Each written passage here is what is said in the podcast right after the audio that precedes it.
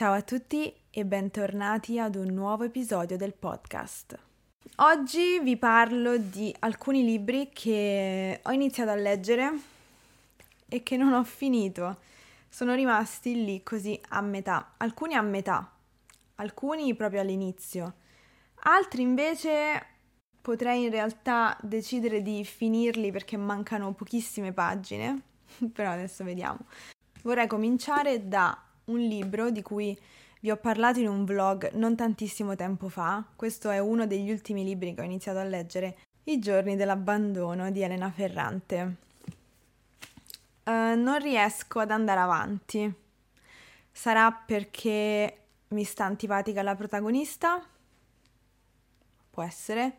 Non lo so, non riesco a immedesimarmi, però non è tanto quello il punto perché diciamo che non è una cosa fondamentale immedesimarsi nel protagonista del libro, no? Però non riesco neanche a comprendere il suo punto di vista. Poi quando ne ho parlato nel vlog che vi dicevo prima, qualcuno nei commenti ha scritto che finisce malissimo e che la protagonista fa qualcosa di brutto al cane e quindi non voglio leggere che cosa succede. Questo mi ha bloccato. Non lo so, non so se continuerò a leggere questo libro. Poi un altro libro che ho smesso di leggere a pagina 86. Questo libro si intitola Un buon posto dove stare di Francesca Manfredi ed è una raccolta di racconti brevi. Ci deve essere per forza un filo conduttore ma io non riesco a trovarlo e mi sembrano tutti spezzoni di vita raccontati senza però un filo che li unisca. Un bosco, una vecchia casa in montagna, la piscina di un condominio, una bambina che nuota, una ragazza che torna a casa, un padre che scompare, un altro che trova pace nel silenzio umido di una cantina, e poi, nel pulviscolo di istanti che compongono i giorni più normali, affiora la rete dei sentimenti, dei sogni, delle scoperte che illuminano e feriscono, di una memoria in cui si è sempre salvi, ma inguaribilmente soli. È con grazia e scrittura limpidissima che Francesca Manfredi racconta i protagonisti di queste undici storie, avvolti nella normalità delle loro vite, ma sempre colti sul principio di una soglia da cui poter guardare alle loro fragilità e alle loro inquietudini, come un posto da cui non è necessario fuggire, un posto dove stare, un buon posto dove stare. Ci riproverò, anche perché ho deciso di non comprare più libri finché non finisco questi che ho lasciato a metà. Vorrei perlomeno fare come segue. Se riesco a finire un libro, ne posso comprare uno nuovo. Quindi per ogni libro che finisco può entrare in casa un libro nuovo. Allora, adesso vi faccio vedere un libro che in realtà ho dimenticato sul comodino, ma che nel momento in cui mi sono resa conto di non averlo finito di leggere, mi è dispiaciuto di essermene dimenticata. Quindi questo assolutamente lo voglio finire di leggere. Si intitola Il sogno della macchina da cucire di Bianca Pizzorno. C'è stato un tempo in cui non esistevano le boutique di pret-à-porter e le grandi catene di moda a basso prezzo, e ogni famiglia che ne avesse la possibilità faceva cucire abiti e biancheria da una sarta.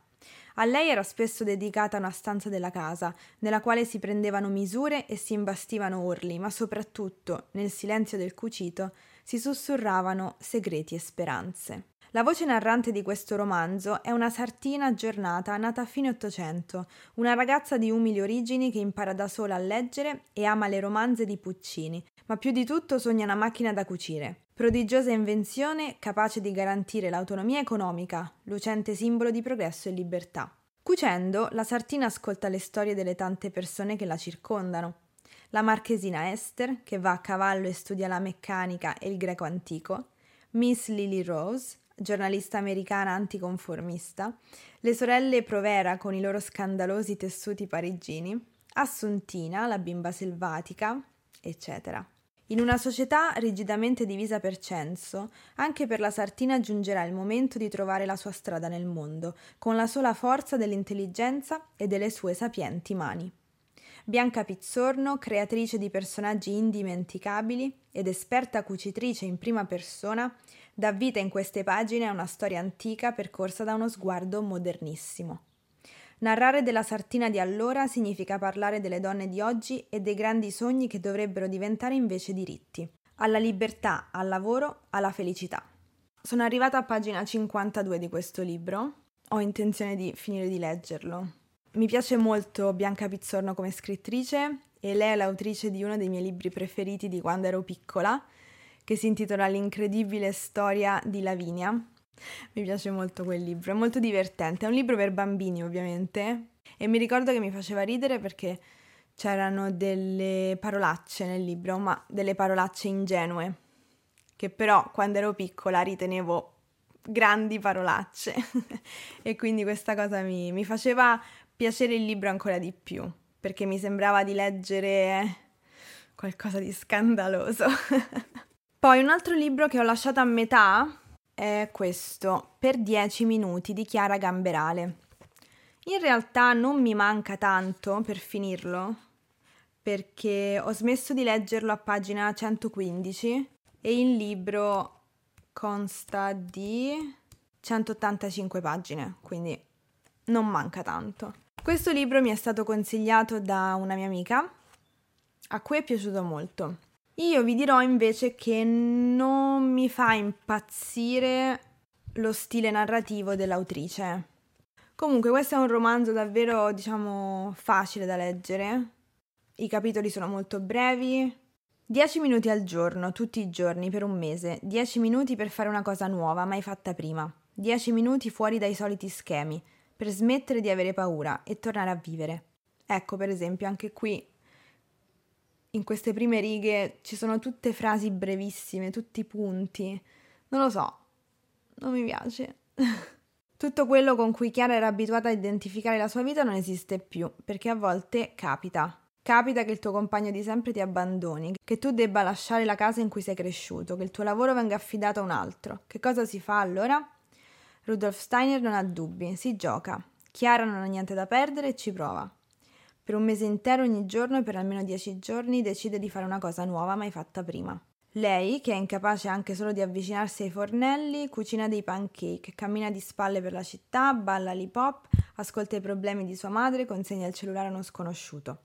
Di dieci minuti in dieci minuti arriva così ad accogliere realtà che non avrebbe mai immaginato e che la porteranno a scelte sorprendenti, da cui ricominciare. Chiara Gamberale racconta quanto il cambiamento sia spaventoso ma necessario e dimostra come un minuto per volta sia possibile tornare a vivere. Allora, concludiamo con questo libro. Allora, il libro che sto per farvi vedere è un ritorno dal passato. Sole di mezzanotte di Stephanie Meyer, che fortunatamente ho comprato usato al 50% perché spendere quasi 20 euro per un libro che poi non leggi, insomma, sarebbero stati soldi buttati. Allora, perché ho comprato questo libro? Quando ero adolescente andava di moda la saga di Twilight. Ho letto tutti i libri che sono usciti. Di recente è uscito questo libro, che sarebbe il primo libro, ma raccontato dal punto di vista del protagonista maschile. Quando eh, ho scoperto che era uscito questo libro, mi sono detta, ma potrei leggerlo, potrei comprarlo e leggerlo perché così potrei, insomma, dare continuità, no, al, all'entusiasmo della mia adolescente che era appassionata della saga di Twilight. Ho cominciato a leggerlo e l'ho trovato di una noia pazzesca. Allora, guardate la mole di questo libro. Ci sono 782 pagine di lugubrazioni mentali di un vampiro che si innamora di un'umana. Questa è la riprova che mm, alcune cose del passato devono rimanere nel passato ed è bello rimanere nel ricordo di quelle cose, perché poi quando si riprendono per qualsiasi motivo nel presente, non sortiscono mai lo stesso effetto. Spero che abbiate imparato delle parole nuove, delle espressioni nuove da poter utilizzare nelle vostre conversazioni e nelle vostre chiacchiere in italiano. Io vi ringrazio come sempre per aver ascoltato anche questo episodio e noi ci sentiamo nel prossimo. A presto. Ciao!